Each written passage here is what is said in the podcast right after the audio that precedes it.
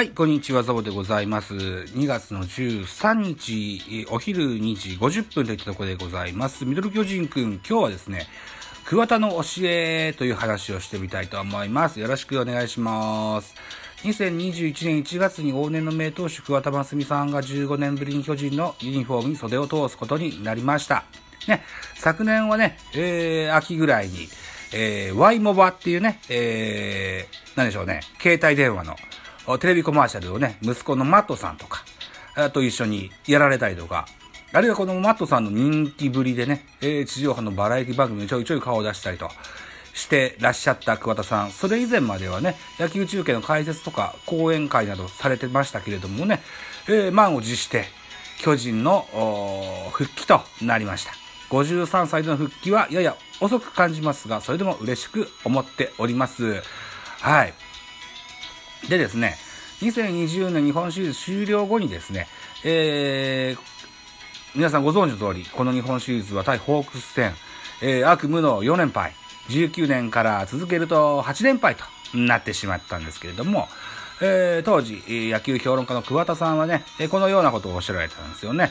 お金のかけ方に差を感じました。高額な選手を獲得と、獲得するという意味ではなく、裏方のスタッフや育成選手、あるいはこう、筑後タマホームスタジアムをはじめとした育成環境の整備、このあたりのお金のかけ方はちょっと違うよ、差があるよねっていうふうなことを言われてたように、か、あの、思、覚えております。ね。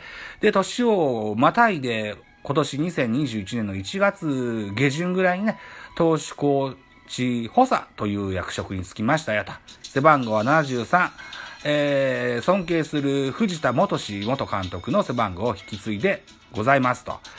えー、投手チーフコーチ補佐なので、宮本和智チーフコーチの、下という感じですね。このサポートですわね。えー、っていう役職につきまして、日本一奪還を目指してまいりますよ、といった感じになってます。この桑田さんのプラン、ございます。丸1、先発関東投手の育成、丸2、球種を減らす。こんなプランを掲げてございます。まず、丸1、先発関東型投手の育成。ね、えー、昨年巨人の投手陣は関東数は菅野が3、畑が1の全4回でございました。桑田さん曰く、理想は右に2人、左2人、菅野くんがいて、サンチェスをはじめとした外国人がいてで6枚。ね、いい球は最後まできますよって言える頼もしい先発投手を、投手陣を作りたいとおっしゃっておられます。えー、理想は中6日ならば、9回135球以内で投げ切ること。ここをね、えー、重要視されていらっしゃいます。これは1イニング15球、かける9イニングという計算となっております。5、6回で降りているようでは先発の責任を果たしたとは言えないよとしていらっしゃいますね。うん。2020年シーズンの巨人は先発投手陣は平均93球、菅野でも平均108.85球で130球以上投げたのは2試合だけという風になってます。丸に球種を減らしますというプランです。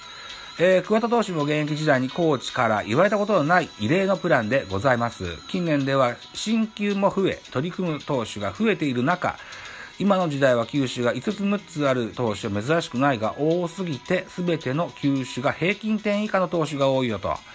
小手先で1巡を、1巡目は抑えることができても2巡目は捕まります。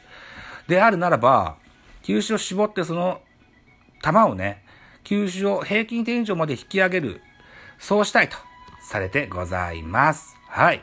ということで、2021年春季キャンプでは、ということで、先発投手ならば、1000球は投げてもらいたい。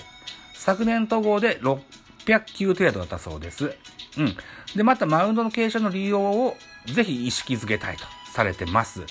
ピッチャーは野手ではプレー環境が、ピッチャーと野手ではプレー環境が違うよと。マウンドの傾斜を利用しないといい投手にはなれませんと。平地でボールを投げても意味はないんだよと。リハビリ組にも50%の力で山乗りのボールでもいいからマウンドで30球ぐらい投げようというふうにしたいとおっしゃっておられます。また、巨人はですね、え、プレッシャーのかかるゲーム、大観衆の前でのゲームが多いよと。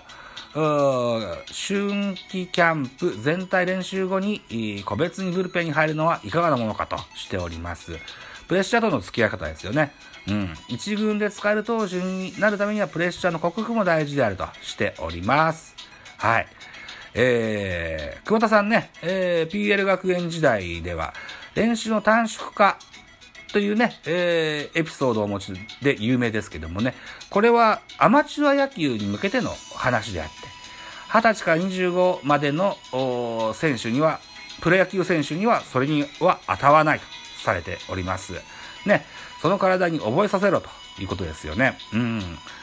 故障防止のための球数制限をアマチュア野球に向けたメッセージであり、プロへのそれとは異なりますと。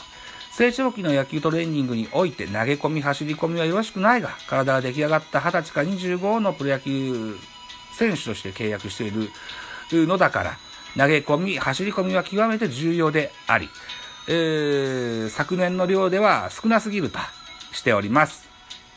投げさせて、走らせたいと。若いうちに投げ、投げ込んで走らせないで、んいつ投げるんですか？というような話もされてございます。はい。えー、またね、これ、例えば2月にわーっと走り込んで、平場では何もしないっていう意味じゃないんですよね。うん。2月の走り込みが8月の暑い夏場に生きるっていうのは何の根拠もないそうでございます。ね。練習、栄養、睡眠のバランスがこれが重要になってきますよと。睡眠時に筋肉が再生します。また、新しく覚えた技術も神経が覚えていくのは睡眠時間であると。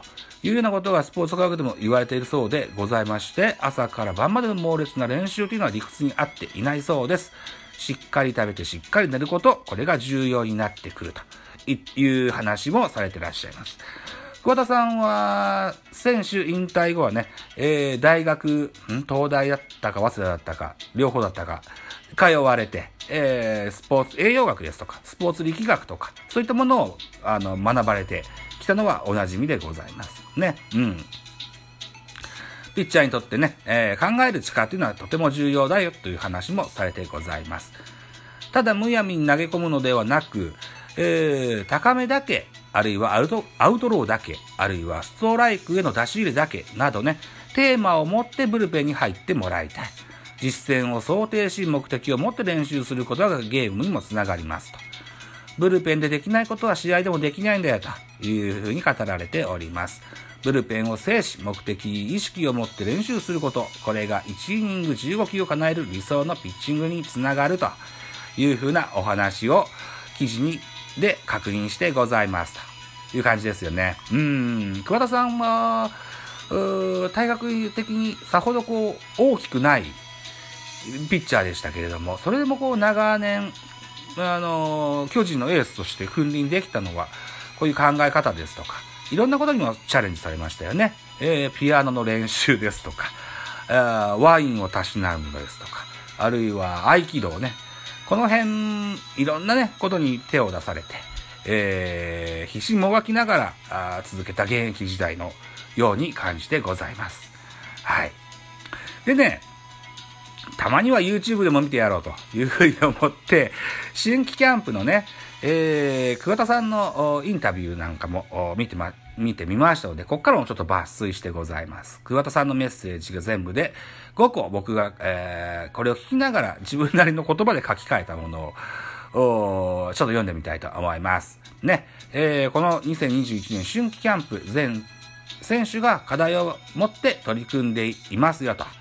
それからこのキャンプでは戸郷への声掛けをよく目にしますが、と聞いたインタビュアーさんにこう答えております。戸郷は将来の巨人の投手陣を支えていく投手ですと。当然他球団から対策研究はされているだろうから、昨年と同じではやられてしまいますと。